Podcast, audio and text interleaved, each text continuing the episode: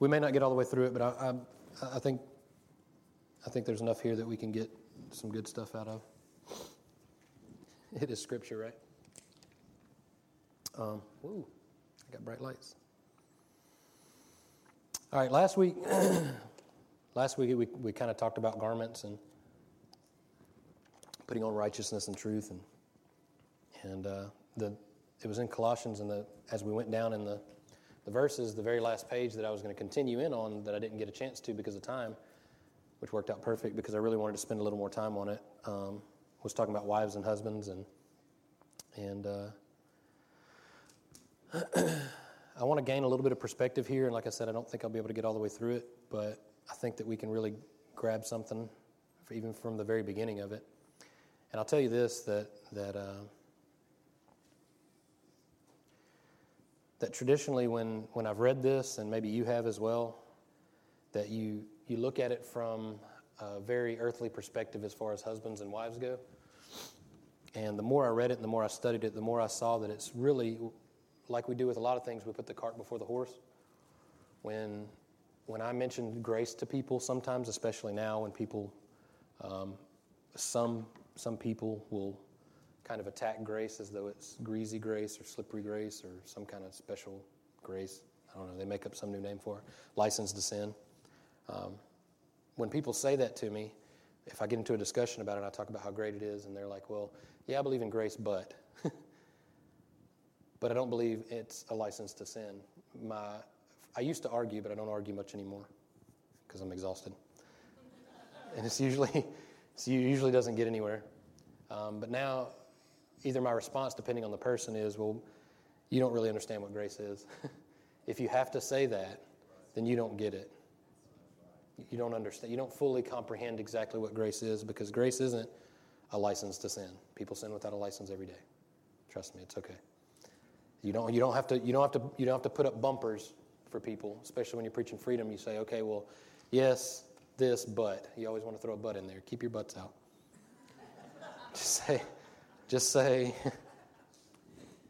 you, you, are free, and, and from that place, you need to find out what you're free to do and, and what you're free for. Um, and the same thing happens when we talk about discipline. When you talk about discipline, people tense up, right? E, discipline. And the same thing with submit. We talk about submission. Ah, I ain't submitting to nobody. Tell me to submit. The same thing, I, I, look at that the same way I look at grace. You don't understand what, what's really being said here. Because this isn't just a lesson about marriage. That's not what he's talking about. Uh, Paul's writing to uh, the Colossians not just about a marriage, he's talking about the marriage, the marriage of Christ and his church. It's he's the husband, we're the wives. Sorry, fellas, we have to be part of the wife too. The bride.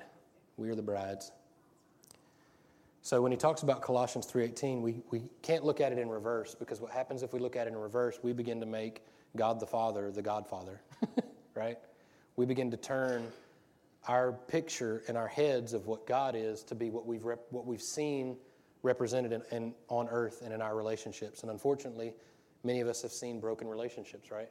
Many of, many of, many of us have seen poor versions of what a marriage should look like. Some of us, some of us have seen great versions of that, but none of us is as great as the, the true marriage, which is Christ and His church.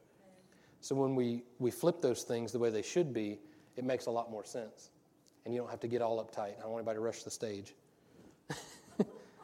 uh, so Colossians 3.18 says, and I'm, I'm going to read out of the message just because I like the way it says it.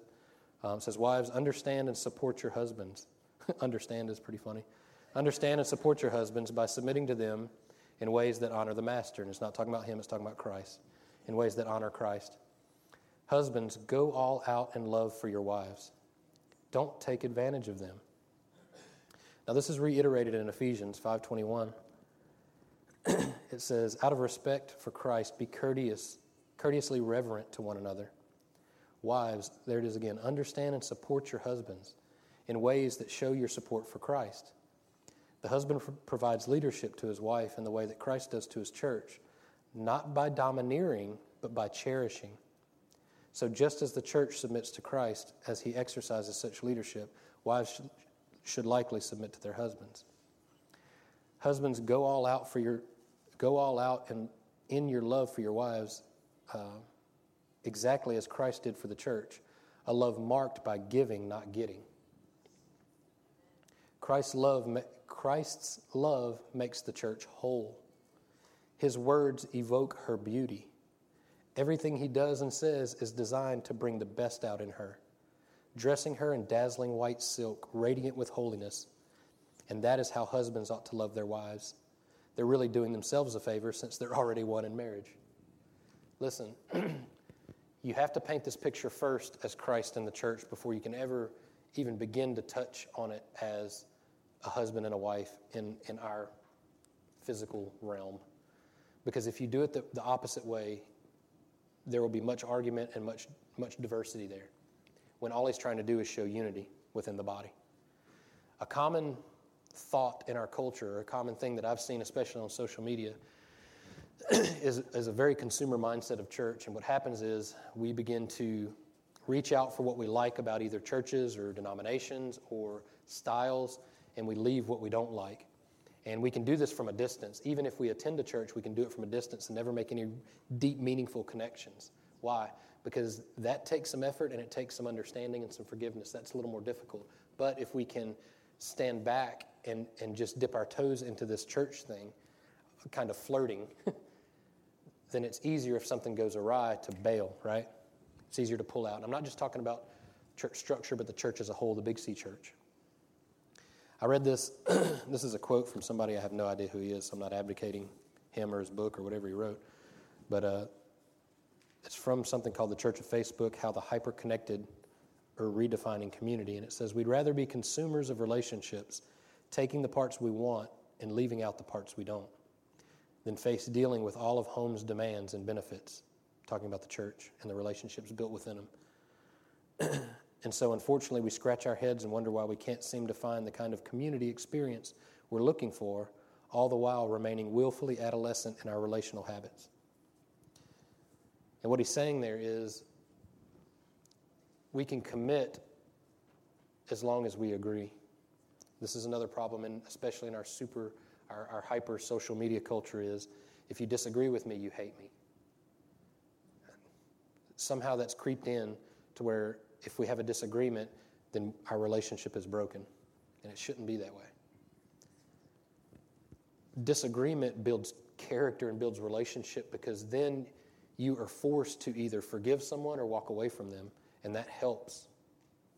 If if you don't get into deep, meaningful relationships like that, it's much easier. That's why the whole religion versus relationship. I don't know why we've thrown we've kind of thrown the church in with the bath, thrown the church out with the bathwater with that. Yes, we want relationship. We don't want just an organized religion, but we need to be able to come together beyond styles of worship or um, differences of, opin- of opinions on some surfacey things, because that will grow in character in us, and that will develop a good, a good, healthy relationship. Now we take that in the church, and then we, we, we mirror that in our relationships and our marriages. Listen, your marriage will not be healthy if you're depending on your spouse to agree with you all the time if that's what you're depending on to, to, to base a successful relationship, good luck with that. it ain't to work. Here's another common myth. If you're depending on the other person, you're doing like this 50 50 thing. Or if you're depending on the other person to fulfill all your needs, good luck with that too. It's like two ticks and no dog. you're to be perpetually frustrated and malnourished. You both have to depend 100% on the Father and then pour that love out on each other. And that's a successful relationship. This is with the way that Christ does from the church. When we talk about submitting, we look at the example that was given us, and I've got plenty of them here.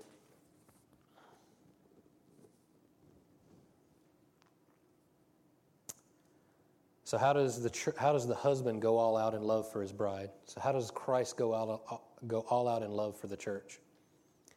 He's first in everything. He's the first to love. 1 John 4:19 says, "We love because he first loved us." We talk about it all the time in here. This is not an affectionate love, this is agape love. This is unconditional love that seeks others' best interest out above our own.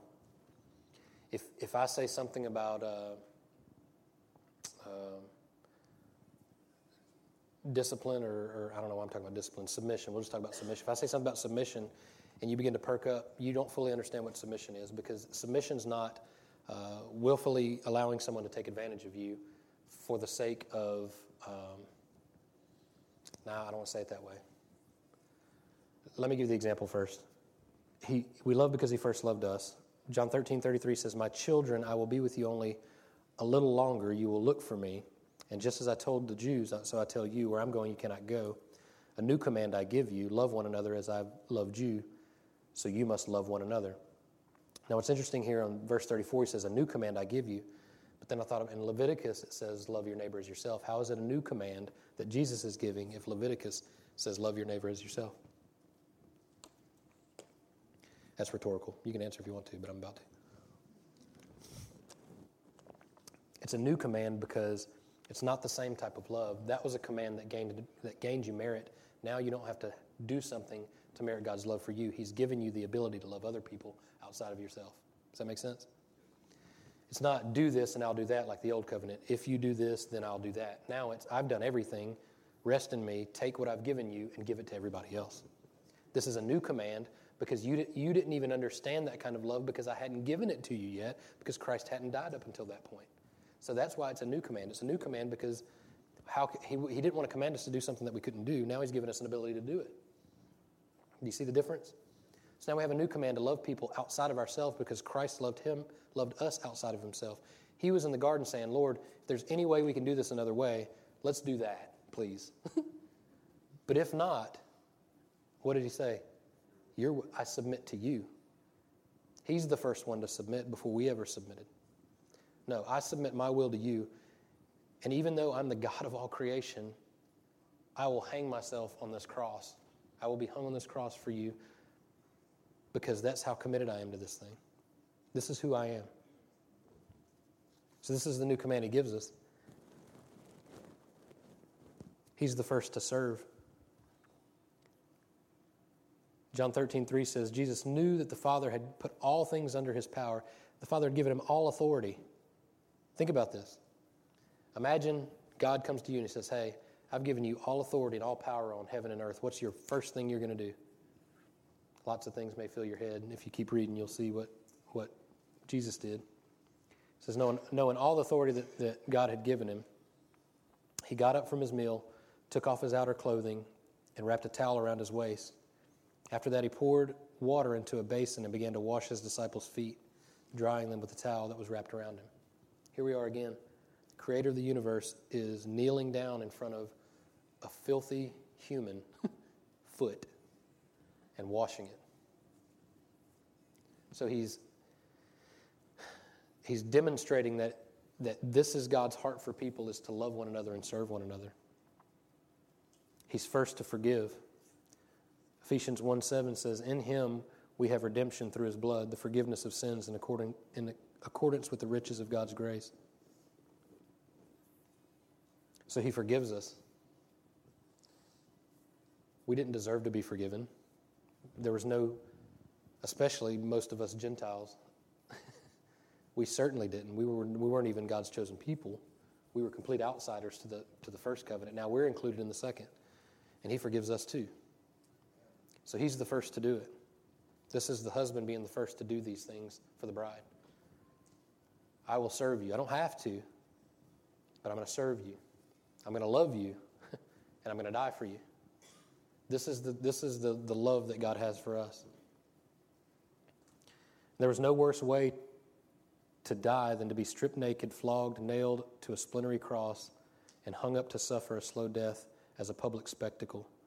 But in a superior sense, the cross was the epitome of glory, both for the Father and the Son. To glorify God is to magnify or display his perfect attributes. At the cross, God's love and grace were magnified like no other occasion in history. So, what the world could have looked at as a complete failure was a complete victory. Listen, as a, I don't want to paint myself as a big, strong man, but as a big, strong man, as a husband, you should go all out in love for your wife and pour yourself out for her. You should build her up in the way that you speak to her.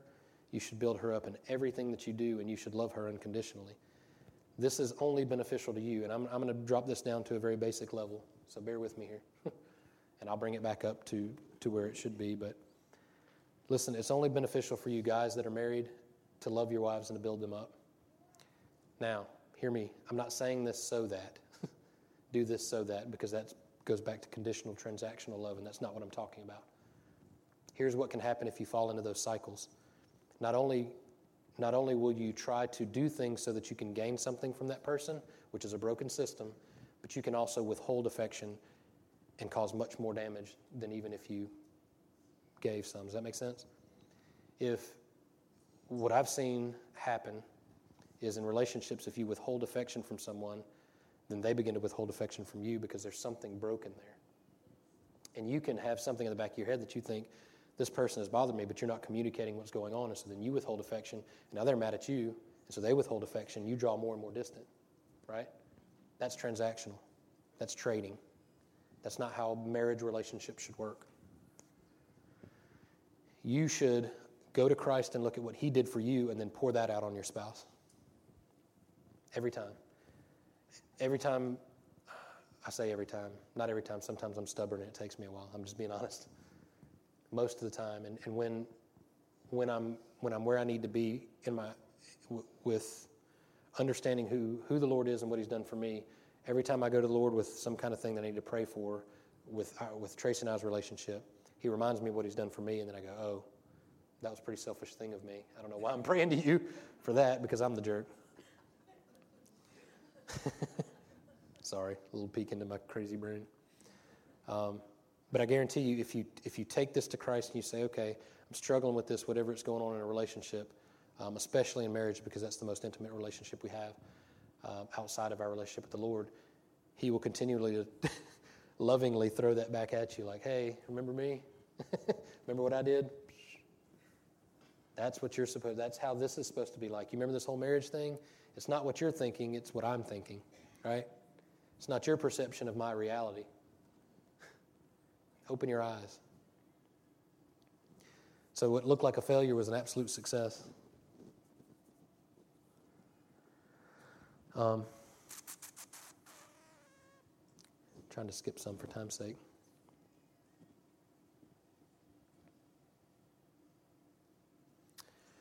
All right, let's let's let's go back to the church thing because I'm kind of getting off topic and just I say getting off topic, but talking about just marriages. I want to go back to the church thing. Um, there is uh, there's a strength that I think we neglect in coming together, and I seriously like the last last Sunday, the worship night, and even this morning. Every time I look something about these chairs, every time I look at these chairs from a distance, they look gray. And certain lights, they look kind of tan. But when you look at the fibers in the chairs, they're really tightly woven, and so they all blend together. And it was so vivid to me when I was praying that, that how, how clear the unity in the midst of diversity is and how important it is in, in our church and in all, in, in all churches, I think. And my big soapbox about denominations and, and cultural barriers, uh, I can't tell you how strongly I feel about this that the, the, the success, here's the success that we see mostly in our culture is how many people that you have or how many activities that you do or how big your building is. There's a, there's a, a, a false success uh, picture that's painted in our, in our minds about churches that I think is way off and, and is crippling the church because the success rate should be measured in relationship and how strong those relationships are within that body. And what happens is when we, when we find that and we can grab onto it in church, then it can manifest itself in our lives for everything else, and we're not looking for our own ability to be right and somebody else to be wrong, and our own ability to, um, it, it, it who, I think Brian says we're moving cheese. We're moving your cheese. Don't want to move your cheese around. Uh, the goal for the Christian is not to convince somebody that you're right and they're wrong. The goal is to restore a relationship with the Father. And in order to do that, you have to have a relationship with them because you're demonstrating that relationship that the Father has given you. We have to get out of this right wrong thing or this win lose thing and get back into the win win thing. because when we are operating from, from the Lord and in the kingdom, it's win for us and it's win for them. And it's a win for the Lord. And that's very counterintuitive to the way that we operate in our culture. Somebody's got to lose here. We always feel like somebody's got to lose here. And you don't. If the goal becomes relationship, then our cheese is moved. if the goal is relationship now, then we build upon that We build upon that, and things begin to actually flourish instead of pulling back. When we just have these groups that are based on uh, some demographic, because, and this is tough, man. I don't want to. I'm not trying to call any specific way of doing ministry out necessarily, but if we're just going to do things based on, you know, I'm this age and I've got this age kid and I've got this, or separate all these things, well, listen, um, the the older generation needs to needs to gain some of that zeal from the younger generation, that passion, and the younger generation needs to learn from the experience of the older generation. And we can't divide all this stuff up. And, we, and the people that don't have similar interests need to talk to people that have other interests and get to know them because there may be something that they can gain from them. We don't need to constantly divide each other up inside churches, especially outside churches, with denominations and styles and similar interests. We should be unified in Christ, not just in the way that we do things. Christ unifies us, not just the, the, the, the little things that we do. Yes, will you gravitate to people that you have similar interests? Sure. There's nothing wrong with that. But what happens is if we don't see outside of our own little bubble, we can let people fall through the cracks, and then now where are they going if they don't have a group that they fit in? Now what? what what's going to happen to them? And, and I'm not going to go off the deep end with that, but it can go in lots of different directions when they feel like outsiders, when they feel like affection has been withheld from them because they don't fit a certain demographic of a certain style of people. And this has trickled down from the whole suit and tie type of church to now it's, it's more accepted to have a more relaxed atmosphere or to have a band instead of a hymnal or vice versa or whatever it is, or to have more small groups that are more oriented around certain things. Listen, there's nothing wrong with those things specifically, but if we make those things what we build our church on, then when one of those things fails, the church falls apart. Same thing with the pastor. If the church is built on the, the charisma or the, the style or the, uh, the personality of the pastor, what happens when the pastor steps down, or the pastor leaves and the church falls apart? Because it's not built on the rock, which is Christ. Listen, I should be able to step, and I don't want to, I should be able to step down, you know, for a month or two or for whatever, and somebody else step in, and you guys keep going because you have such strong relationships that this church begins to move. It happened when, when Mark left. It, it, it crushed us all. Um, but at the same time, this is family. When Trace and I prayed about it, when Mark came to us and we're like, hey, do you want to do this? And we're like, I don't know. I don't know if we do or not. We prayed about it. We're like, of course we do. Where else are we going to go? This is our family. I mean, we're not going to leave. What would we do? That's what church should be like. In the same way, we should not look at other churches as competition and try to compete with one another. That's a broken system. We should love them unconditionally the way we love each other unconditionally. Yee, that stings a little bit. I'm just, I'm, that was me. I wasn't talking about, I wasn't trying to relay that on you, but it stings me a little bit because sometimes I can be critical. I can be critical of other churches. When, when we when we don't come together and, and build relationships and have conflict, our relationships become very shallow and are easily pulled away from. I don't think that's how Christ has made it to be. He saw how screwed up we were. And he still came down and he died for us. He saw how messed up our thinking was. He got frustrated with us. You can see all throughout Scripture, Jesus was frustrated with people. Listen, I'm going to tell you this too. Let's see. Where did I put it? Oh, I wanted you to look at the diversity. There it is. Look at the diversity. This is this is the diversity of the church, and this is what we should be looking at. The, the diversity among the of, of, uh, of Jesus' apostles. He chose Simon the Zealot. Zealots were a radical political group that used violence, force, and deception to try to achieve their goal of liberating Palestine from, the, from Roman rule. They refused to pay taxes, and they attacked the, and they attacked and murdered government officials, especially the hated tax collectors. So they're running out trying to, trying to murder and, and persecute the tax collectors, and then Jesus chooses Matthew, the tax collector. tax collectors had sold their souls to Rome. They milked the Jewish people out of their money, and in order to line their own pockets, you could, you could not have put two men of more diverse backgrounds into the same group if you had tried. These are the men that Jesus is telling to love one another that kind of love would be conspicuous.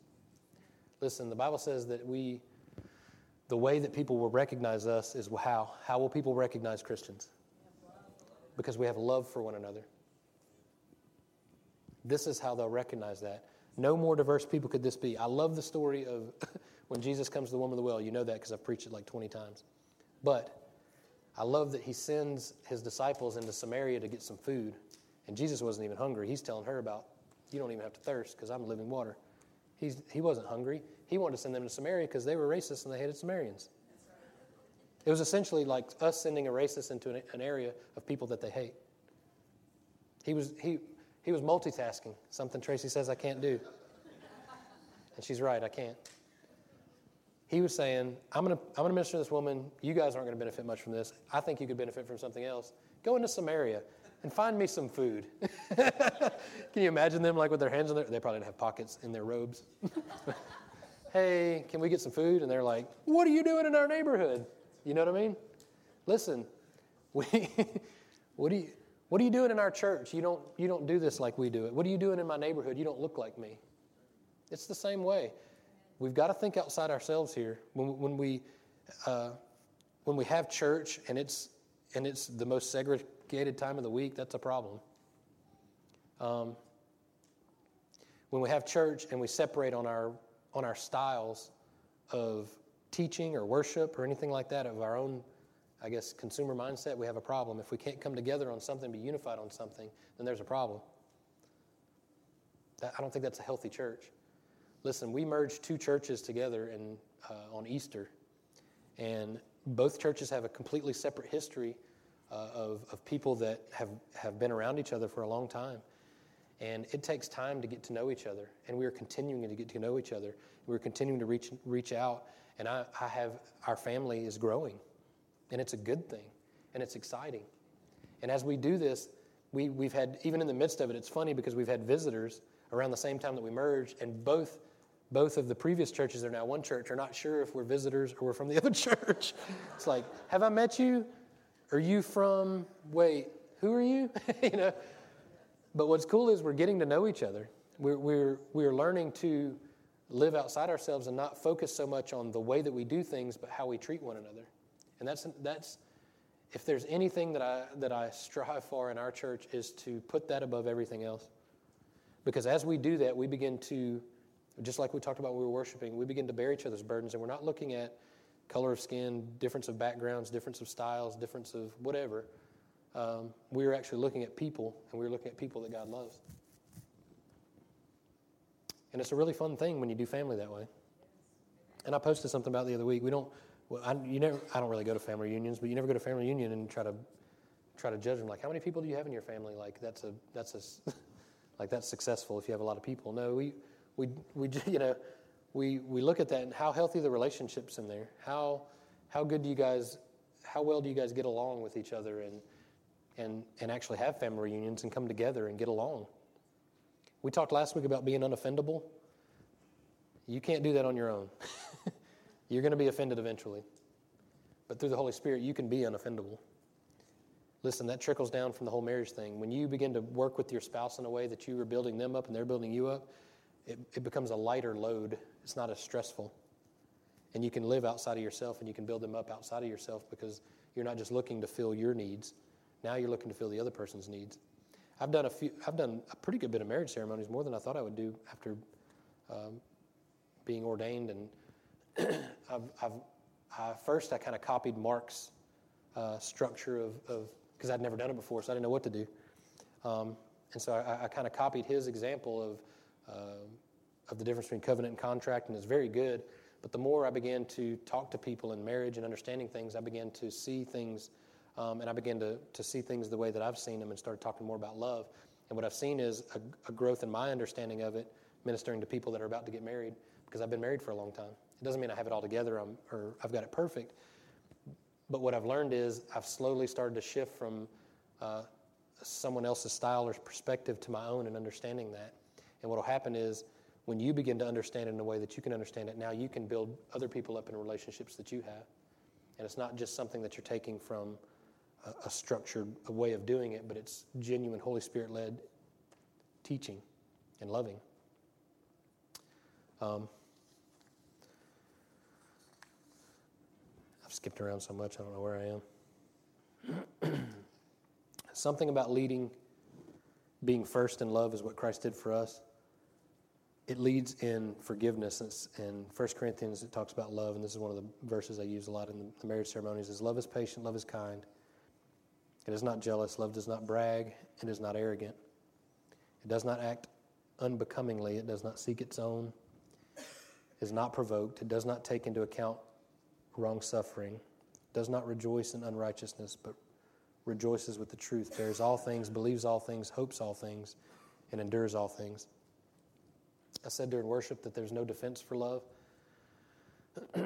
you can argue with somebody until you're blue in the face, and they may never come to know the Lord through an argument. I've known very few, if any, that have, have really come to know the Lord through an argument. But I've known many people and many of you that have invested in people's lives, and they have come to know the Lord through relationships, through understanding that you genuinely care for them and you want the best for them. That will change somebody's life from the inside out. If you want to put outward constraint on people, you can, you can modify their behavior for a time, for a period, but as soon as that threat is lifted, they're going to do what's in their heart. We talk about this all the time. Inward transformation will always trump outward constraint. Grace is always going to trump law. And truth is always going to trump a lie. It's always going to happen that way. So when you speak truth about the gospel to people, the manifestation of that, the, tr- the, the outward expression of that is going to be a, a radically changed life. And the cool thing is, it's not boring. because when you preach the good news, signs and miracles often accompany that.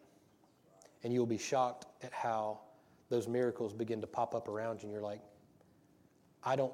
And here's the thing be careful with this. You can say, Well, I don't feel any different. You don't have to feel anyway. You don't have to work this up. You don't have to have butterflies in your stomach. The band doesn't have to hit a certain note. Listen, you can move in the Spirit at any moment, any given time. You can pray at any moment, any given time. And the Lord can move in that person. Listen, I've seen more miracles in some of the shortest prayers that I've ever prayed than some of the longest, most drawn out, you know, bawling my eyes out prayers. It's not a system, it's not a key. I'm not telling you to shorten your prayers so that people can get healed. Um, tell them we're praying for them, whoever that is. tell them to be healed. But I'll tell you this, and this is this is something that happened yesterday. Um, this is kind of funny, so we'll end on a light note. But our cousin Rhonda, we were at the Danny's helping them with the schoolhouse thing, doing some stuff, and, and we were just kind of hanging out there working and playing, let the kids play. And we got a call. Tracy came in, and she's got a, a coworker named Rhonda, and then our cousin's name's Rhonda. She came in, and she said, Tracy's crying. She said, Rhonda just went to the hospital. She had a real bad headache, and she's had two seizures. And immediately we, pay, you know, we've heard, we've, we've experienced some bad stuff with that. So we're just like, oh no. So we bolted and went to the hospital. And on the way, Tracy's mom said, uh, hey, I just want to let you know because, you know, you're her pastor and you go to her church, you might want to go see her. And I was like, she's our cousin. I would go see her. like, I wasn't going to go see her, but since I'm her pastor, I I got to go see her. what are you talking about? So we're like, we're on our way. And uh, so we went. And then we got there, and Tracy's aunt said, uh, "Well, we called every pastor that we could think of. She named off three, three. I was included in three or four pastors, and and none of them were there. So I was when I, I jokingly said, "Well, I don't know anything about those pastors, and I'm not trying to insinuate anything, but I know that several pastors were called, and I and I showed up and I prayed for her, and she's going home. That's all I know. I'm just saying, and she's okay. That's all I'm saying. There was one pastor that was here." And she's going home tonight. So I'm just going to leave that where it is. But uh, but I, I, mean, and I'm not saying that I prayed for her, and I hope that it, it was. I mean, I, I, gave her a simple prayer, a kingdom prayer, and you know, the next thing we heard, she was going home. So, I mean, she was fine, and they don't know why she had a seizure. So I, am I'm, I'm not going to pretend to know what happened or how to explain it, but I'll take it, right? Amen. Same thing with Deborah's knee. I don't know how God fixed it, but He fixed it. Listen, and Listen, what that does is it grows me in boldness to pray for somebody else, and it grows her faith in, in who Jesus is in her. It's, it's not complicated. A win win. It's a win win. And listen, if you be careful with this. if you if you are aware, because God's constantly the same, but He's constantly moving. If you're aware of what's going on in the kingdom, in this in this other realm that makes me sound like I'm talking about a movie, realms in this other realm, in this kingdom realm, if you're constantly, your awareness is, is heightened to it, um, you'll begin to see things like that and you're going to go, this is kind of weird, but I say that a lot. This is kind of weird, but I feel like I need to pray for you. Or This is kind of odd, but the Lord's telling me this thing. And man, He's, he's always faithful. And if something doesn't happen in that moment, don't be discouraged because that, that person knows that they are loved by the Lord and they're loved by you, whether they're healed or not. That's win win again. You're not hurting anything. It's not, you their faith is not based on your ability to perform a miracle. And anytime that you pray for someone, the Holy Spirit is going and something is happening. You don't know what it is. It could be a week from now, a month from now, or two years from now. Someone may come up to them and say, Hey, I need to pray for you for this. And it may be a confirmation of what you prayed for them five years previously. You never saw the, a bit of fruit from it, but someone else did. Because, because guess who makes it grow? Not you. You just cast out seeds. The Bible tells us you cast out the seeds. Some, some will do this, some will do that, some will do that. Don't worry about that because you can't make it grow anyway. Cast seeds all day, every day. cast them. Don't worry about if they, if they grow, good. If they don't grow, don't worry about it. It's not your ability to, to, to do that because God is the one that makes that stuff grow. Stand up with me. You get me excited. I'm going to start. We're going to go 10 minutes over. Father, I thank you that we can not stress out about how we, uh, how we cast the seeds, Lord, but we just cast them. We just throw them out there, Lord. And, and, uh, and Lord, I want to, for, some reason, you just, this is weird, but for some reason, you just threw, you just, you threw a wrench into everything. You just threw a picture of a wrench at me. I don't know why you did that.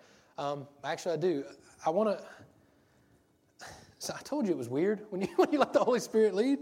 I told you it was weird, and then you're going to demonstrate. All right. I feel like the Lord is, is, is wanting me to pray for husbands or, or men specifically today. That wasn't where I was going, but here we are.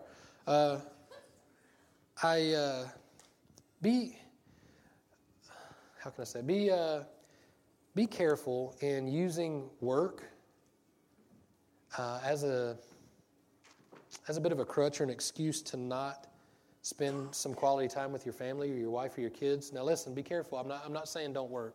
Work, provide for your family. And some of us have to be gone. I have to be gone some with travel. Um, and, and sometimes that's required of us. I'm not saying that. But there are also times when I'm at home that I can, can, can get carried away with working on things or, or you know, rent, I like to wrench on stuff and I'll work on stuff. And that's my kind of peaceful place.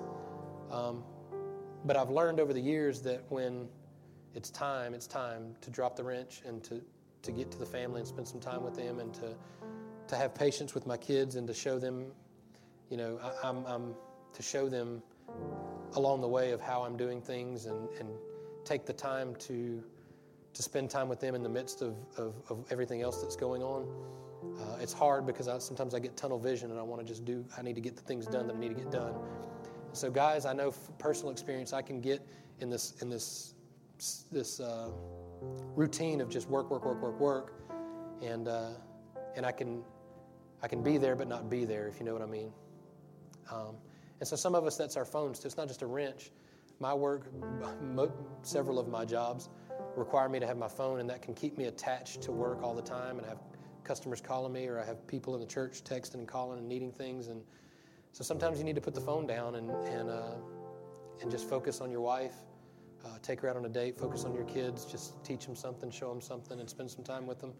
Um, this is real practical advice. So don't don't make. I'm not trying to make it super spiritual. This is just something that I've. Uh, the Holy Spirit's just wanted me to tell somebody, I guess. So uh, just take some of those moments, and I'm not telling you don't feel guilty about you know working and providing for your family, but take some of those moments and just spend some time with your family and your kids, and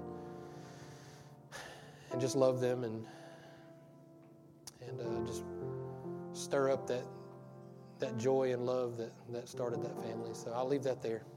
Father, we just thank you for your truth. We thank you for uh, for for your willingness to submit on our behalf, for you taking the first step in all of those things to forgive, for taking the first step to love, for taking the first step to submit. So now, when we do it, we're just responding to what you've already done. We're not trying to manufacture it or do it so that you'll love us more. We're responding because you've already done it in us. And so when we submit and when we love and when we forgive, we do it because you've given us the ability to do that. And so it is a new command because now we have a Holy Spirit that can help us through it. Lord, open our eyes to the kingdom. open our eyes to the divine appointments, and open our eyes to those that are around us that we can build up and love. In Jesus' name, amen.